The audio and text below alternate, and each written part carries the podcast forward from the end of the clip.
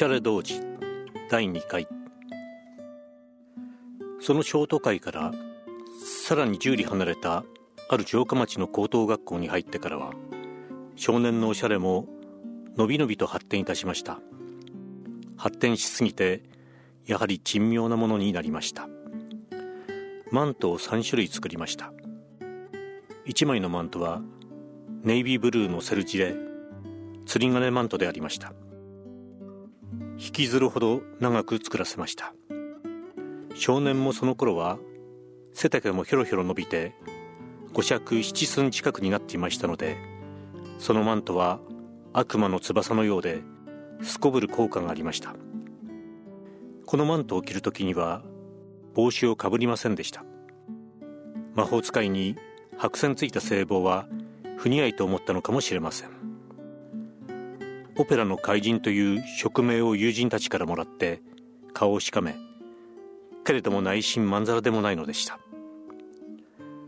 もう一枚のマントはプリンス・オブ・ウェールズの海軍将校としてのあのお姿を美しいと思ってあれをお手本にして作らせました。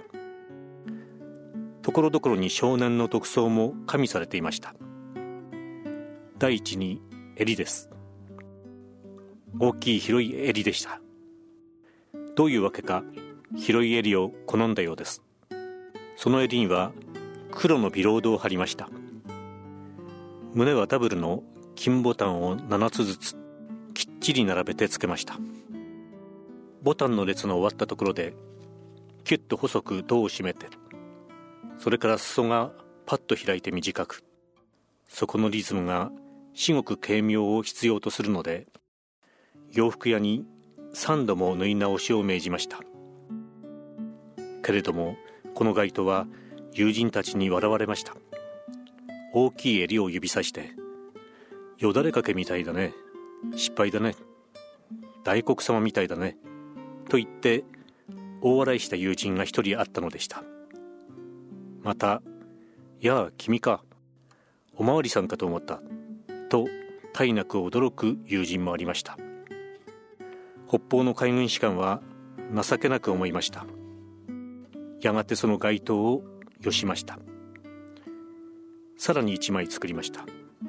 今度は黒のラシャジを敬遠してコバルト色のセルジを選びそれでもって再び海軍士官の街灯を試みました。健康一滴の息でありました。襟はぐっと小さく全体をさらに細めに華奢に胴のくびれは痛いほどキュッと締めてその街灯を着る時には少年は密かにシャツを一枚脱がなければならなかったのでした。この街灯に対しては誰も何とも言いませんでした。友人たちも笑わずただ変に真面目なよそよそしい顔になってそうしてすぐ顔を背けました。少年もその輝くほどの街灯を着ながらさすがに孤独赤涼の間に耐えかね泣きべそをかいてしまいました。おしゃれではあっても心は弱い少年だったのです。とうとうその苦心の街灯をも廃止して中学時代からのボロボロのマントを頭からすっぽりかぶって喫茶店へブドウ酒飲みに出かけたりするようになりました。喫茶店でブドウ酒飲んでいるうちは良かったのですがそのうちに割烹店へのこのこ入っていって芸者と一緒にご飯を食べることなど覚えたのです。少年はそれを別段悪いこととも思いませんでした。粋なヤクザな振る舞いは常に最も高尚な趣味であると信じていました。城下町の古い静かな割烹店へ二度三度ご飯を食べに行っているうちに少年のおしゃれの本能はまたもむっくり頭をもたげ今度はそれこそ大変なことになりました。芝居で見た恵みの喧嘩の飛びの者の服装をして割烹店の奥庭に面したお座敷で大あぐらをかき「おう姉さん今日はめっぽうきれいじゃねえか」などと言ってみたくワクワクしながらその服装の準備に取り掛かりました。紺の腹掛けあれはすぐ手に入りました。あの腹掛けの丼に古風な財布を入れてこう懐でして歩くと一橋のヤクザに見えます。角帯も買いました。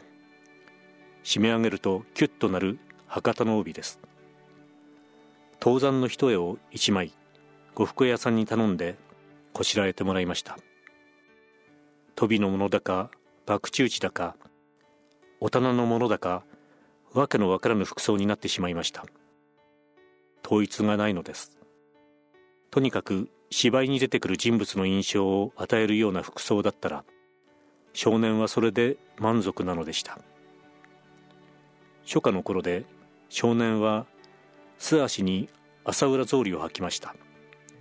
そこまでは良かったのですがふと少年は妙なことを考えました。それは桃引きについてでありました。紺の木綿のぴっちりした長桃引きを芝居の飛びの者が履いているようですけれどあれを欲しいと思いました。